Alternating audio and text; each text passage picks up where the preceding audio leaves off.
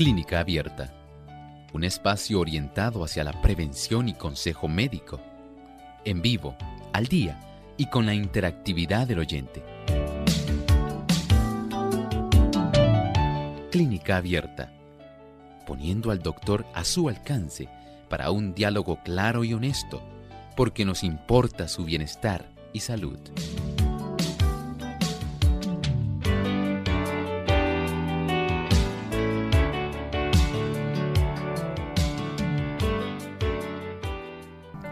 Usted puede hacer su pregunta en clínica abierta. Ha llegado el momento para que se pueda comunicar llamando a nuestro programa localmente en Puerto Rico, el 787-303-0101. Para los Estados Unidos, el 1866-920-9765. Para llamadas internacionales libre de cargos, el 787 como código de entrada, 282-5990 y 763-7100. También usted puede escribir su consulta visitando nuestra página web radiosol.org.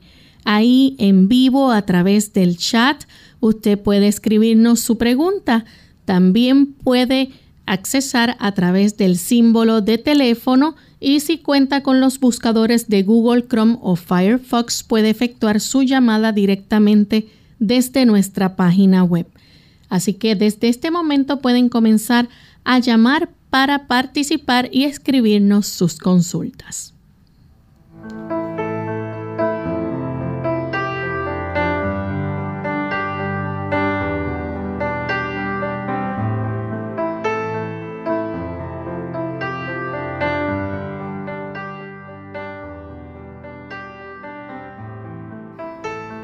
Bien, estamos listos y gozosos de recibirles en esta hora, poder escuchar sus preguntas.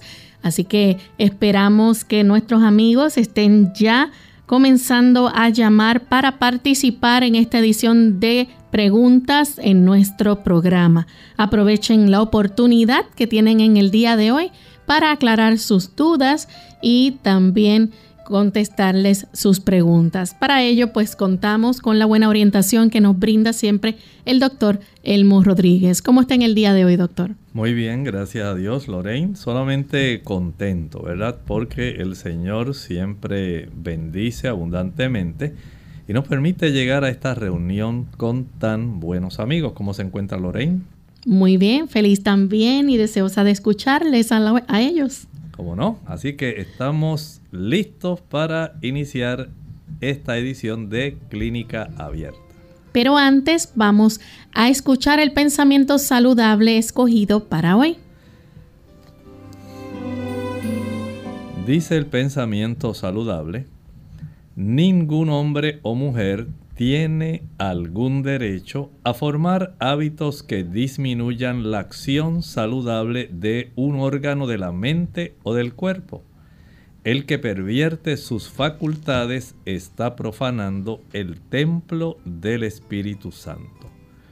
Hay en realidad algo más profundo que solamente pensar que usted es un conjunto de órganos y sistemas Usted es un templo. Usted es básicamente un lugar donde Dios tiene la intención de que dirija el Espíritu Santo. Y es que Él es el encargado de realizar una obra asombrosa. La obra de transformación de nuestro ser interior una vez nosotros le facilitamos al Señor la entrada en nuestra mente.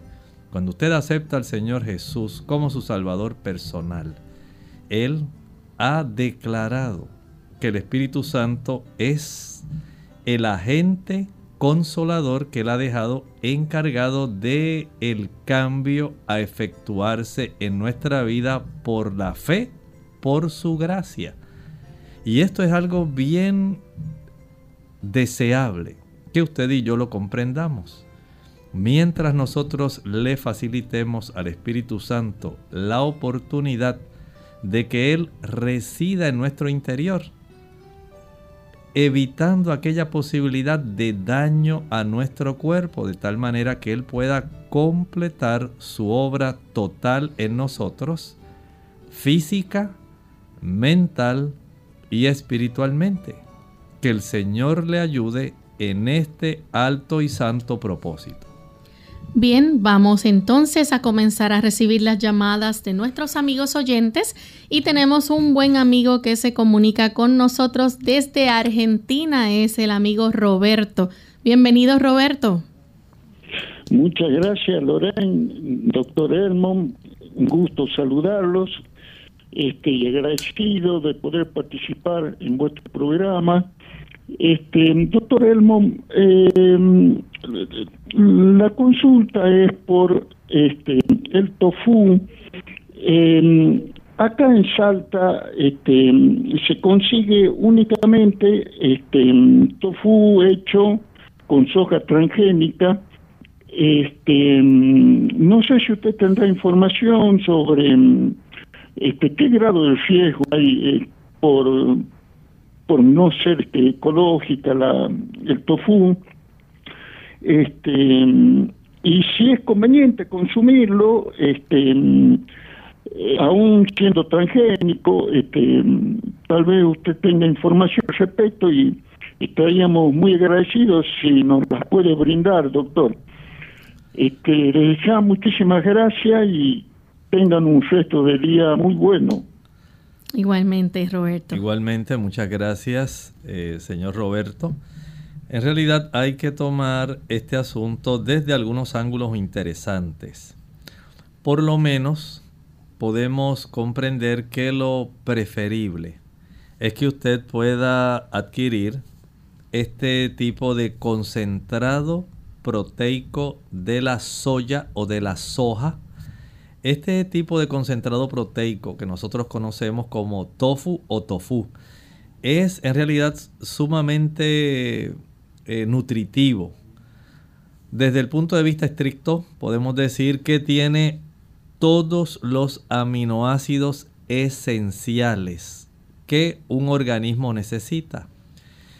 Para aquellas personas que están haciendo un tipo de transición y que están alternando, digamos, el consumo de proteína animal hacia la proteína vegetal, el uso de este producto puede ser de mucha ayuda. Aunque no tiene un sabor, digamos, notable, si usted lo prepara, digamos, tal cual usted, por ejemplo, eh, guisa una carne guisada, exactamente igual con su salsa de tomate y aquellas hierbitas que usted le añade papa y tantas cositas, ajo, cebolla, pues básicamente va a adquirir un buen sabor. Si usted prefiere prepararlo, digamos, en, una, en un sartén o en una plancha, una superficie lisa, caliente, añadiéndole unas gotitas, un poco de aceite de oliva, cebolla, eh, que le dé junto con ajo, ¿verdad? Que lo pueda saltear, le da un riquísimo sabor. Otras personas lo preparan con cúrcuma, como si fuera un huevo revuelto o revoltillo.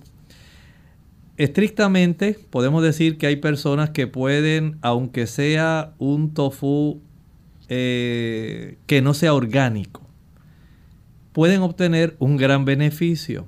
Sin embargo, si usted quiere ir un poco más allá, lo recomendable es que usted lo pueda adquirir de estas variedades que son eh, que no están genéticamente manipuladas, que se ha podido cultivar bajo una serie de condiciones donde básicamente no se han usado pesticidas, herbicidas, eh, y que facilitan que usted obtenga un extracto de esta proteína pura mucho más saludable.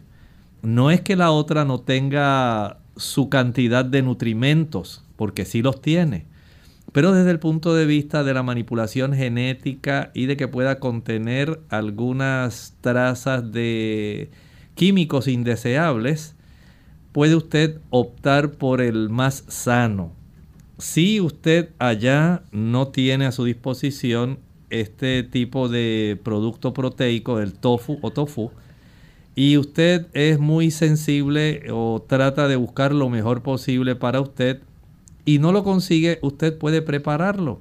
Hay recetas donde usted puede adquirir las semillas de soya o soja que no sean transgénicas, que sean orgánicas y usted mismo eh, preparar este cuajado de tofu que sabemos que le va a ser de mucha bendición. Así que tiene una alternativa, usted mismo lo puede preparar. La siguiente llamada la hace Ana Elda de San Juan, Puerto Rico. Adelante. Eh, buenos días, doctor. Eh, yo quiero consultarle. Eh, yo fui a, tenía que operarme del túnel carpal y entonces luego de todos los exámenes, el medicina interna dijo usted no puede operarse porque un cardiólogo lo, la tiene que ver ya hice cita con el cardiólogo. Ahora, él me dijo que me dio una receta para usar mientras tanto Xarelto. Quisiera que preguntarle si yo puedo hacer ejercicio. Por ejemplo, yo acostumbraba a caminar mucho. Y entonces, pues, la Xarelto me la tengo que tomar todos los días para evitar que me vaya a dar algún eh, eh, ¿cómo se dice? Coágulo. Algún, en cerebral, algún eh, ataque cerebral. ¿Cómo no?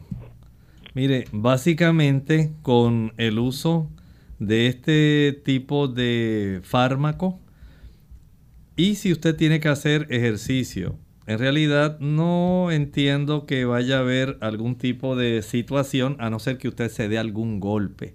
Porque este tipo de anticoagulante, que eso es básicamente lo que hace este producto, el Rivaroxaban, puede usted básicamente eh, ejercitarse siempre y cuando usted no se golpee, no se vaya a herir.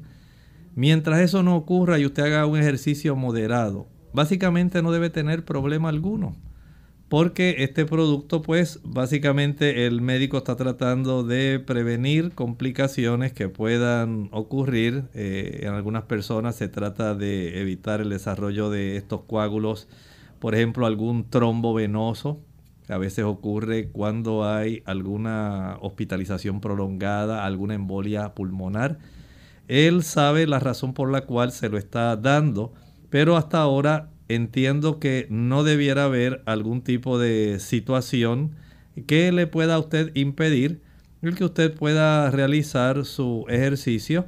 Hágalo en una cantidad moderada, que usted no se fatigue innecesariamente, pero como le dije, principalmente que evite las contusiones, los golpes, los traumatismos, las heridas. Fuera de eso, hacer un ejercicio moderado no lo debe poner en más riesgo. Tenemos también a Ariel que se comunica de San Juan, Puerto Rico. Adelante, Ariel. Sí, buen día y gracias. Mire, este, no sé si, para que me diga si está bien. Yo no uso jabón para lavar la ropa. He hecho una taza de vinagre blanco o dos y, y, la dejo remojar, remojar en eso y luego la enjuago. Y esa es la forma de yo lavar mi ropa y también me baño con agua caliente con un poco de vinagre en el agua. ¿Es, eso correcto? Gracias.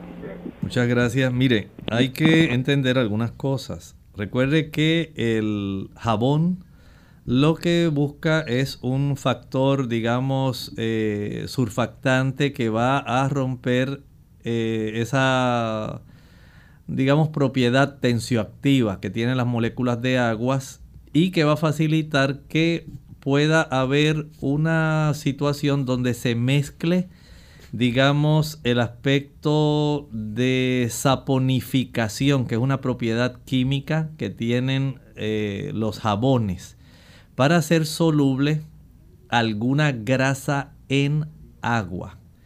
El vinagre no tiene esa virtud si usted está usando vinagre, más bien por el, el, efecto de la desinfección de la ropa, ya esto es aparte. Pero si usted quiere aniquilar también, recuerde muchos tipos de bacterias y virus, el uso de un factor surfactante, como lo hace el jabón, por esas propiedades que reducen la tensión superficial del agua y que facilitan el proceso de saponificación, eso le va a ayudar para que muchas moléculas y eh, agentes, especialmente las bacterias y los virus, que tienen también una superficie que es lipídica, puedan estas ser rotas y puedan ser sencillamente aniquiladas, a no ser que usted tenga alguna hipersensibilidad a algún tipo de jabón, usted puede adquirir alguno que sea simple, que no traiga, digamos, algún tipo de perfume, que no traiga sustancias químicas en demasía. Pero fuera de eso, el beneficio que da el jabón hacia la ropa y hacia la piel es real. Así que desde ese punto de vista podemos decir que la función del vinagre como desinfectante es una y la función del jabón en como un agente de limpieza es otra.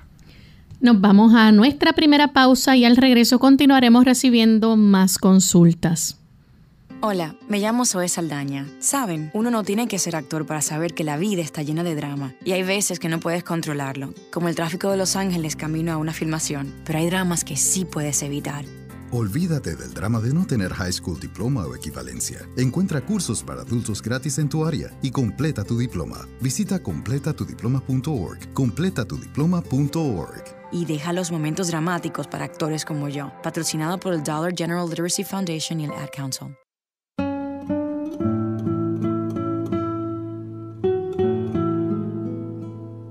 Señor, haz que cuando nos equivoquemos, estemos dispuestos a rectificar y que cuando tengamos la razón, no seamos insoportables.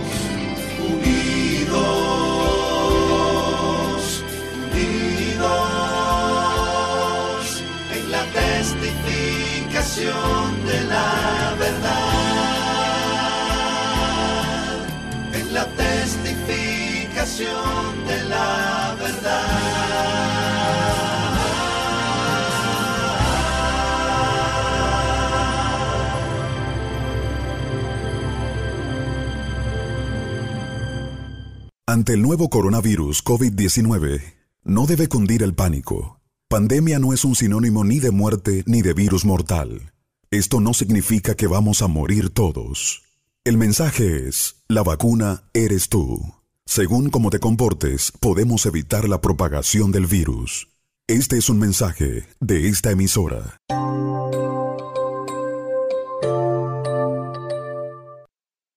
Ya estamos de vuelta en Clínica Abierta, amigos, y continuamos contestando sus preguntas. En esta ocasión tenemos a Carmen. Ella nos llama desde la República Dominicana. Adelante, Carmen. Sí, yo quería preguntar al doctor que si él sabe de algo de casero para la endoplasia, endoplasia. Perdone, ¿usted pudiera repetir nuevamente? No, no alcancé a escuchar el nombre. Andoplasia. No, no, no, la, el, el Lo primero que mencionó. El producto que mencionó. Ah, pero yo digo que si tiene algo de remedio casero para, oh. para uno hacer para eso. Ok. Estamos hablando, según entendí, la andropausia, ¿verdad? Este es el fenómeno eh, similar que ocurre en el caballero eh, cuando comienza la reducción de la testosterona la testosterona comienza a reducirse a partir aproximadamente de los 50 años y a veces antes. Todo depende del el tipo de estilo de vida que lleve el caballero. si es una persona que le gusta el alcohol, si le gusta fumar, si está utilizando eh, marihuana y está utilizando otras drogas, es muy probable que inicie antes, desde los 35, 40 años. Ya puede haber una reducción significativa. Mientras mayor es la cantidad de alcohol que toma el caballero, mayor es la incapacidad por parte del hígado en fabricar los precursores de la testosterona que eventualmente, gracias a la transformación que ocurre también eh, por parte de los testículos, entonces comienza a haber un aumento. Pero si el caballero no se cuida, si no se ejercita adecuadamente, ahí hay otro factor que muy pocas veces se toma en cuenta. A mayor cantidad de ejercicio, mayor es la producción de testosterona. Si el caballero, por otro lado, eh, se maltrata físicamente, si abusa de la frecuencia de las relaciones sexuales, si el caballero es dado a la pornografía, todo ese tipo de estímulo innecesario, si el caballero es dado a la masturbación, todo eso va a estar facilitando una reducción grande en los niveles de testosterona que eventualmente cuando llegue ya la época de los 65, 66, después de los 60 años, básicamente va a ser muy mínima. Desde ese punto de vista hay caballeros que han tratado de conseguir algo natural porque le temen al uso de hormonas que se pueden prescribir, así como en las damas hay terapia de reemplazo hormonal, estrógenos y progestágenos. En el caballero también existen los andrógenos, pero generalmente hay mucha precaución porque hay una relación entre una elevación de los andrógenos y el desarrollo eventual de cáncer de próstata cuando este tipo de andrógenos eh, ya se pone en función una vez ya el caballero ha iniciado. Recuerden que hay unos factores de epigenética. Esto quiere decir que hay unas sustancias que están en nuestros genes, hay unas histonas y hay unos grupos metilos que van a estar encendiendo, prendiendo o apagando genes específicos. Y una vez estos genes comienzan a apagarse, por ejemplo, en la cifra de la producción de andrógenos, y usted súbitamente trata de encenderlos, añadiendo algún tipo de andrógeno externo, inyectable u oral, esto puede traer serias consecuencias que pueden propender al desarrollo de cáncer prostático. Y en ese afán, algunos caballeros usan, por ejemplo, una raíz que se vende mucho en el Perú en forma de harina, la maca, M-A-A-C-A, maca. Algunos caballeros dan fe de que esto les ayuda hay otras personas que, otros caballeros usan el ginseng o ginseng. Hay otros que utilizan eh, plantas como el Tribulus terrestris para elevar estas cifras, aunque en realidad no van a lograr tener una cantidad como la que usted tenía en esa etapa viril juvenil de cuando usted tenía 18 años ya no vuelve a ser así. Pero de que usted se puede ayudar, por ejemplo, el consumo de aguacate, el consumo de cebolla, el ejercicio físico activo, el descansar apropiadamente. Todos esos son factores que pueden ayudarle a conservar un mejor nivel de testosterona y evitar entonces ese proceso llamado la andropausia. Continuamos en esta ocasión. Tenemos la llamada de Stephanie. Bueno, se nos cayó la llamada de Stephanie, así que si ella nos está escuchando y nuevamente se quiere comunicar, es bienvenida. Todavía tenemos tiempo disponible para recibir algunas otras llamadas, así que pueden continuar comunicándose. Tenemos a Jason Robles a través del chat. Él nos escribe de la República Dominicana y dice, el doctor le dijo a mi hija que no está asimilando bien las harinas ni las grasas, que tiene entonces problemas de digestión, que debe tomar o que debe tomar enzimas digestivas. ¿Qué le puedes recomendar? Bueno, en realidad este tipo de enzimas digestivas eh, tienen lipasas, amilasas y proteasas. Ellas sí facilitan el que haya una ruptura de enlaces químicos donde los péptidos o dipéptidos, tripéptidos puedan ser fragmentados en aminoácidos, donde los ácidos grasos que ya están en cadenas cortas puedan ser eh, rotos básicamente en los componentes más básicos, por ejemplo los diglicéridos a monoglicéridos, los triglicéridos a diglicéridos y monoglicéridos. Y así ocurre también, básicamente también con los glúcidos, aquellos eh, tipos de azúcares que básicamente al entrar en el intestino, después de haber pasado por el duodeno y la acción de las enzimas pancreáticas, eh, especialmente de la amilasa, tanto la de la saliva cuando usted masticó bien, como la pancreática. Y esto va a ayudar para que los, las cadenas eh, sencillas, digamos, o grupos, digamos, de azúcares puedan ser, digamos, fragmentados en azúcares simples y puedan ser asimilados. Así que desde ese punto de vista, el uso de algún tipo de enzima digestiva, si es vegana, mucho mejor para ayudarse en este componente. También el utilizar un poquito de limón ayuda a aumentar la acidez, no, no, no digamos aumentar, reduce aún más la acidez estomacal para facilitar esa ruptura de fragmentos grandes, especialmente de ácidos grasos y también proteicos.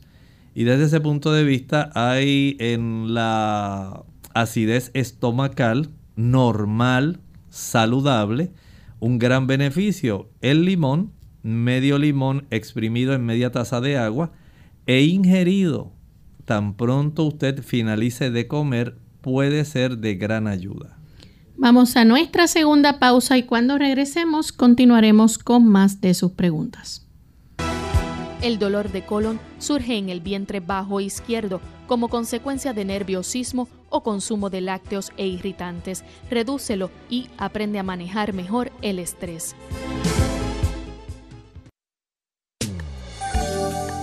La juventud no es más que un estado de ánimo.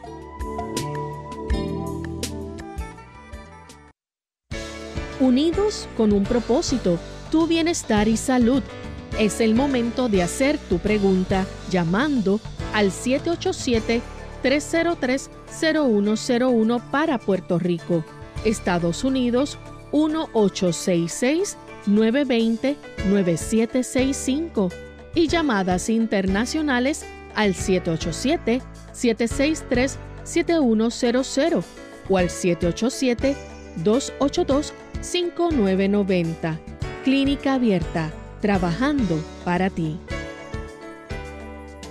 Ante el nuevo coronavirus COVID-19, nuestra actitud debe ser no colapsar los sistemas de salud. Debemos reconocer los síntomas y llevarnos de las instrucciones que está ofreciendo el Ministerio de Salud Pública. El mensaje es, la vacuna eres tú. Según cómo te comportes, podemos evitar la propagación del virus.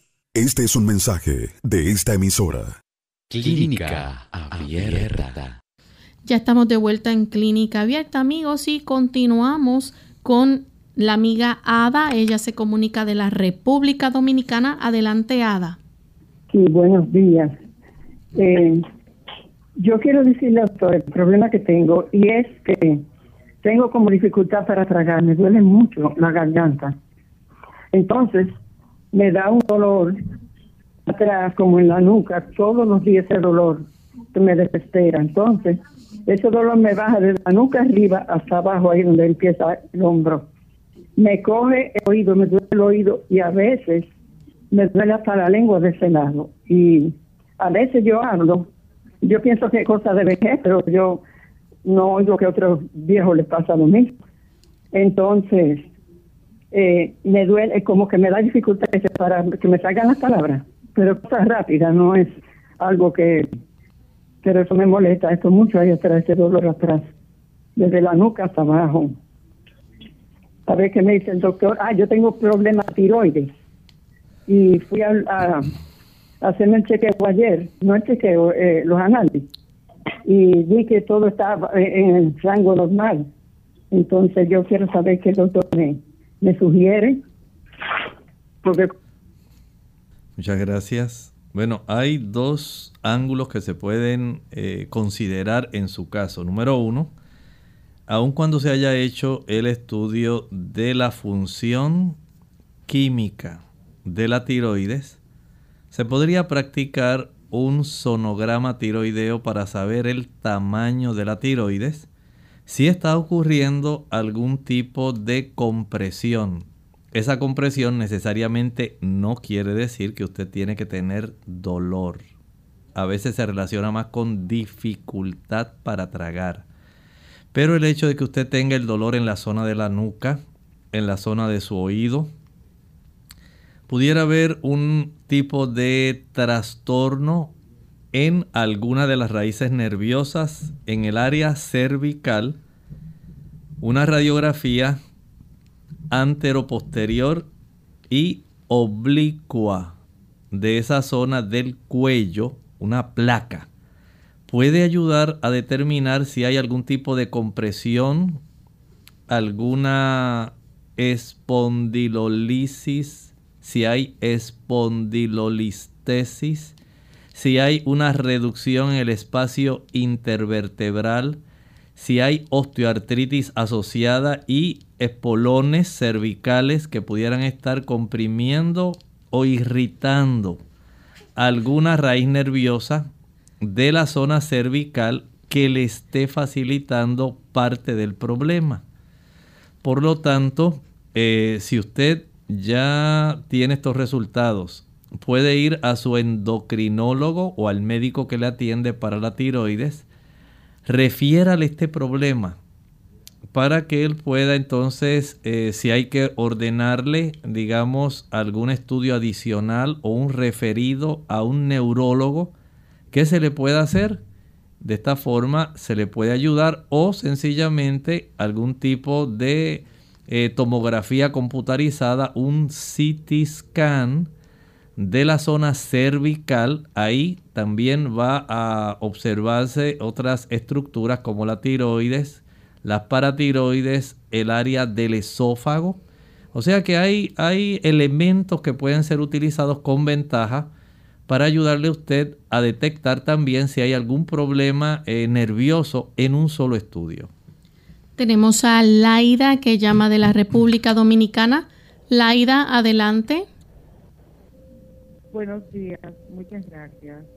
Yo estoy llamando porque me gustaría que el doctor me hablara de la chía, sus beneficios y cómo usarla. Yo tengo 63 años, eh, también me operaron de la tiroides hace algunos años, uso levotirosina, eh, hago ejercicio, estoy en mi peso, pero me gustan los suplementos y tengo chía, tengo maca, tengo linaza, pero quiero saber cómo chía. Gracias. Muchas gracias. Mire, la chía en sí podemos conceptuarlo como un superalimento porque tiene una buena cantidad de aminoácidos y también de ácidos grasos. Desde el punto de vista de los ácidos grasos, es mucho mejor que la linaza. El único tipo de consideración especial es que usted la triture, que la pueda moler, para que usted tenga la oportunidad de obtener de ella el máximo de beneficios de los vitaminas, minerales, proteínas y ácidos grasos que contiene. De esta manera entonces los omegas que contiene usted los puede asimilar y las capacidades que tiene para ayudar a bajar inflamación, para ayudar al sistema nervioso, para ayudar en el colesterol, en la reducción, van a ser eh, más bien potenciados. No la utilice solamente como hacen algunas personas echándola en agua y obteniendo el mucílago, la fibra soluble que tiene. Eso ayuda Ayuda principalmente para el sistema digestivo y particularmente para el estreñimiento. Pero cuando usted la utiliza así triturada, se multiplica el beneficio que le puede proveer. Tenemos en esta ocasión a María. Ella se comunica desde Estados Unidos. Adelante, María. Sí, buen día. yo estoy llamando porque yo tengo una preocupación en cuanto a a, cuando uno visita el médico esto que le llaman el síndrome del, de, la, de la chaqueta o del abrigo blanco. Entonces, cuando yo visito al médico me pongo muy nerviosa, por más que trato de controlarlo, la presión no se me sube.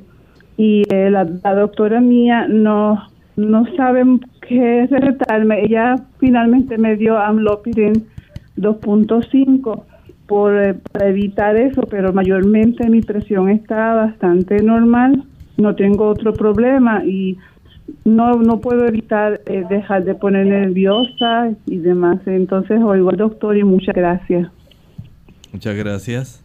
Hay una recomendación que sí le puedo hacer. Vaya usted diariamente, adquiera un equipo de esfignomanómetro. Ese es el equipo de tomar la presión arterial a nivel de su brazo. Ese equipo, en su caso, si lo puede conseguir que sea digital, mucho mejor, porque solamente usted se lo aplica el área del manguito, que es la parte que aprieta y se insufla si usted lo consigue de esta manera, le va a dar la presión sistólica, la diastólica y el pulso.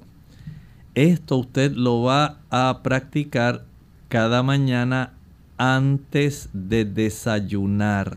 Antes, antes, antes. Se sienta con calma en la mesa del comedor.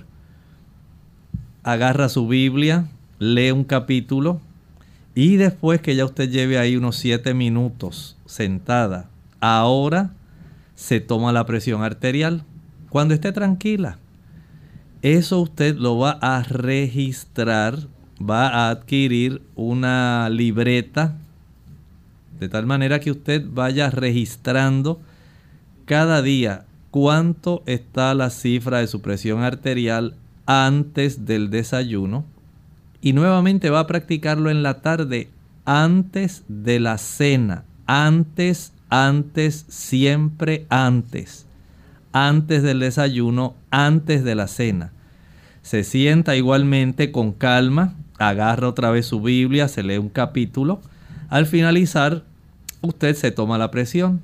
La cifra que se muestre ahí en ese monitor, usted la va a escribir todos los días usted va a hacer esto, esa asignación, esa tarea. Al cabo del el tiempo que le corresponda acudir al médico nuevamente, usted le va a llevar, le dice, doctor, usted sabe que yo padezco del síndrome de la bata blanca, que me pongo nervioso, ansioso cuando estoy aquí y la presión se me sube cuando estoy aquí. Con ese registro que usted lleva de un mes, dos meses, tres meses, cuatro meses de estarlo escribiendo, él va a observar cuál es la tendencia real de su presión cuando usted no está en presencia del médico. Y él va a tener esta información y va a observar también cuál es la tendencia en la presión arterial en su caso particular si esta presión arterial tiende a elevarse en la mañana o tiende a elevarse en la tarde. De esta forma, él le puede asignar no solamente la potencia del fármaco, la amlodipina, sino también en qué momento, si es preferible que lo tome en la mañana o es preferible que lo tome en la tarde o si tiene que dividir la dosis. Note cuánta información se puede obtener de este registro que usted llevará a su médico cada vez que vaya a la cita. Tenemos a Carmen de la República Dominicana. Adelante, Carmen, con la pregunta. Sí, amor. Lo que pasa es que yo llamé ahorita para preguntarle de la andoplasia. Eso es en la mujer, eso es lo que entiendo. Y el doctor me da respuesta para hombres. ¿Puedes repetir nuevamente el término? Andoplasia. ¿Cómo no? Gracias. Mire, disculpe, pero es que lo que entendemos es que usted dice andropausia. En la dama es la menopausia. ¿Ve? En la dama entonces tenemos la situación donde hay una reducción en los estrógenos y los progestágenos. Y según esto va ocurriendo, a partir, a veces ocurre ya desde unos 5 hasta 7 años antes, escuche bien, antes de que a usted se le vaya finalmente su ciclo menstrual, comienza ya una reducción en los niveles de estos eh, diferentes tipos de hormonas femeninas. En algunas ocurre 7 años, he observado esto, en otras ocurre ya 5 años antes. Y comienza a haber ciertos malestares y ciertas irregularidades. El médico lo puede certificar mediante algunas pruebas sanguíneas para niveles hormonales. Y en la dama, una vez llega el cese total en, digamos, respecto al umbral, la cantidad de estrógenos que se produce, es que comienzan a desarrollarse la sintomatología de estos, eh, digamos, trastornos que podemos conceptuar típicos de esta dama.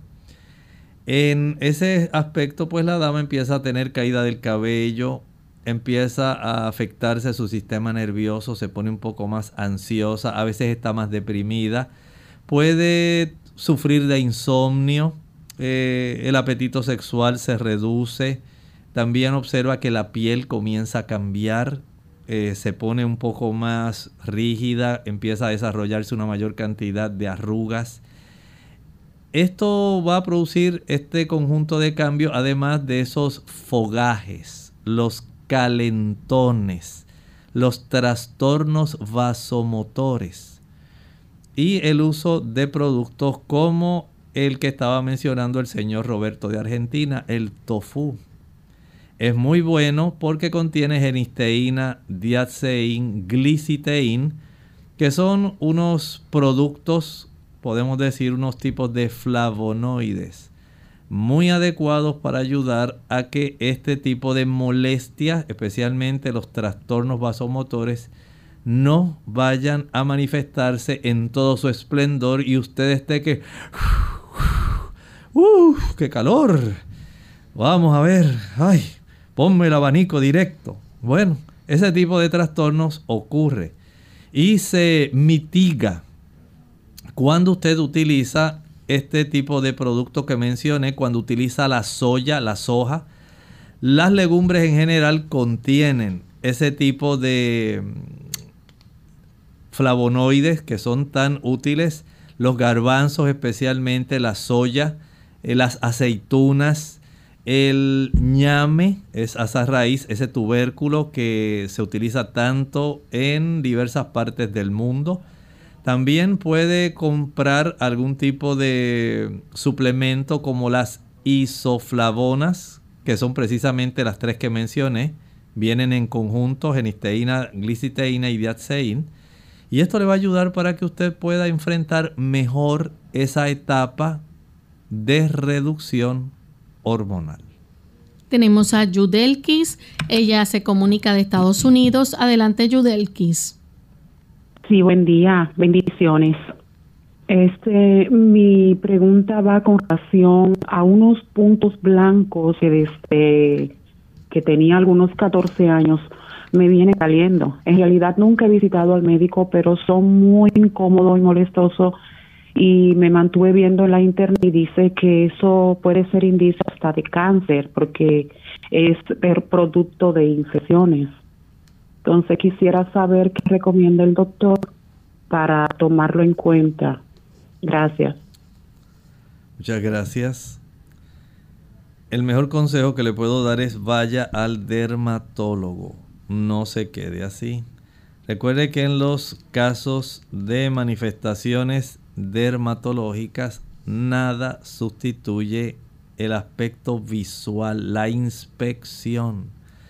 Saber si está a nivel de piel, si hay alguna elevación, si hay eh, la distribución, en qué áreas del cuerpo tiende a salir más. Todo eso es importante, tomar un buen historial y saber entonces si hay la necesidad de ordenar algún tipo de biopsia. Por eso no hay sustituto a la visita al médico. Roxana del Salvador escribe y dice que acaba de tener su primer bebé hoy.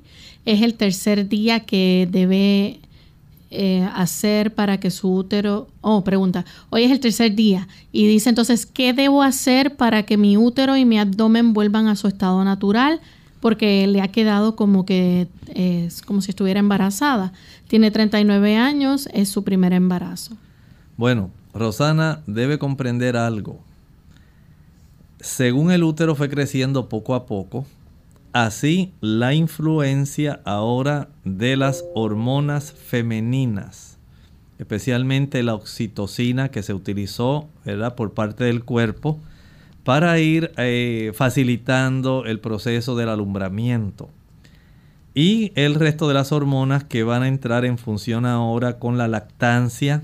Todo esto va a ayudar para que su útero, como es un órgano musculoso. Por eso usted tuvo contracciones. Ese tipo de músculo eh, contiene músculo, no es exclusivamente músculo, pero contiene una buena cantidad de fibras musculares. Va a comenzar a acortarse y va a ir adoptando nuevamente la posición y el tamaño aproximado que tenía antes del embarazo. O sea que esto va a tomar tiempo. No crea que ya porque usted dio a luz, ya inmediatamente ya quedó del tamaño que era. No, esto toma tiempo. Esto tiene que ir reduciéndose, reduciéndose, reduciéndose bajo el influjo de estas hormonas y usted va prácticamente a adquirir casi, digo casi, Recuerde que usted tiene 39 años, no es, digamos, una dama de 20 años.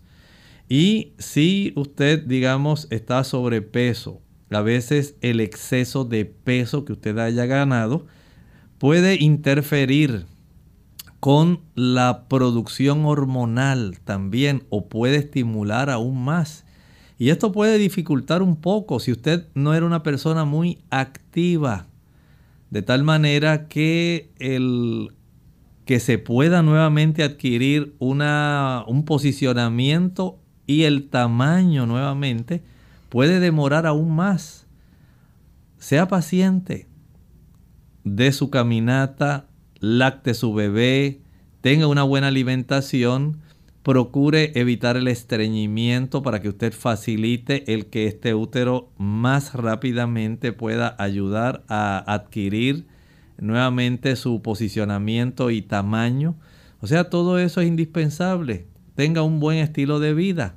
Y estoy seguro que ya en algunos meses usted básicamente podrá estar bastante anatómicamente normal como era. Un anónimo de Estados Unidos desearía que le indicara cuáles son los remedios naturales que tienen para las enfermedades de la vista como astigmatismo. Estamos hablando de problemas de refracción. No hay, escuche bien, no hay ningún tipo de remedio natural para el astigmatismo. Usted encontrará en la internet que hay personas que dan testimonios de que yo tenía astigmatismo, hice esto, hice lo otro. No hay. Estamos hablando de unos errores en la curvatura de la superficie de la córnea. Y cuando hay estas irregularidades que pueden afectar, que no tienen que ser uniformes en toda la córnea. Esto el optómetra, el oftalmólogo, se lo van a detectar, pero hasta donde yo sé, no hay forma natural de tomarse algo, de un suplemento, de poder corregir ese tipo de trastorno, no lo hay. Marcos de la República Dominicana dice que el jueves pasado hizo eh, una pregunta sobre las frutas secas, pero se equivocó, pues en verdad fue sobre eh, los frutos secos como almendras, nueces, avellanas. Y la pregunta era, eh, ¿cuál es el mejor momento del día para consumirlos? ¿Cómo no?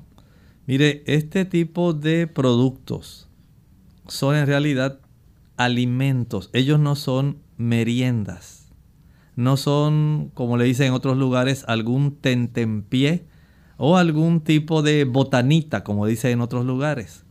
Usted está consumiendo alimento. Ahí tenemos una buena cantidad, escucha bien en los frutos secos, de ácidos grasos. Los ácidos grasos requieren una digestión como si usted estuviera consumiendo un huevo tienen también una buena cantidad de proteínas. Las proteínas requieren una digestión como si usted se hubiera comido un churrasco. Tienen vitaminas, tienen minerales.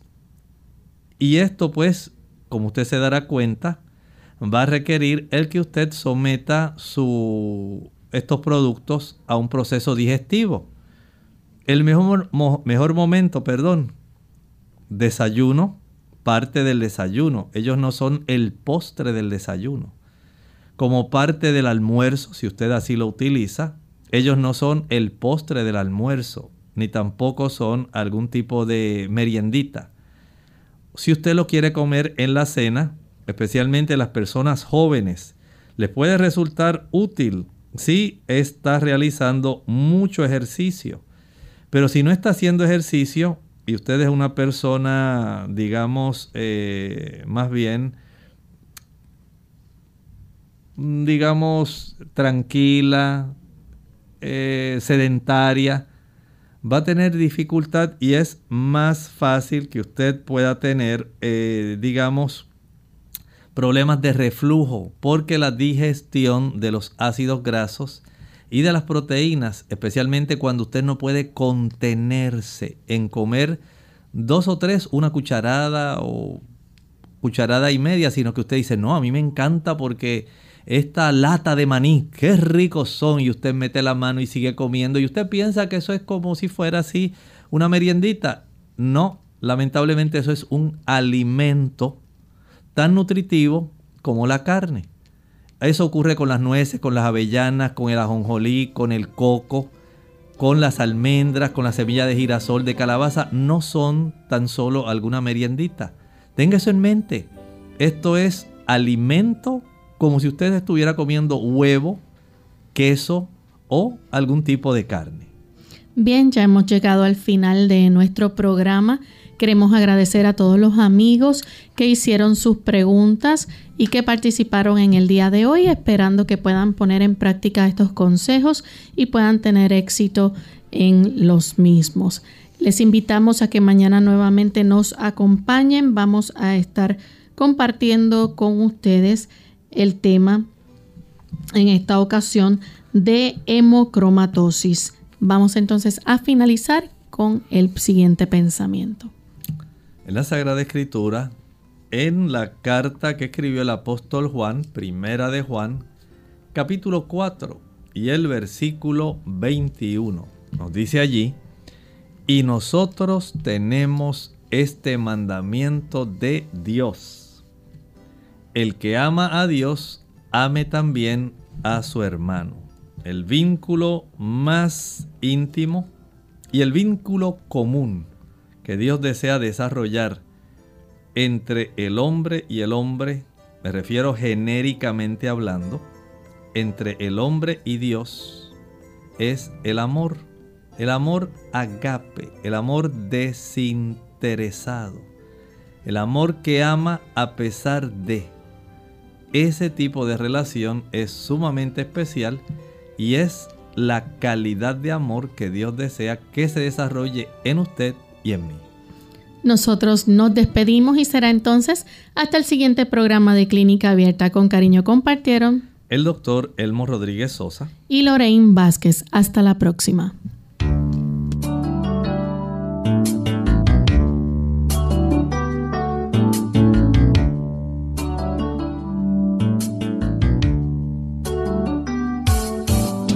Clínica Abierta. No es nuestra intención sustituir el diagnóstico médico. Antes de poner en práctica cualquier consejo brindado en este programa, usted debe consultar con su médico. Hasta la próxima.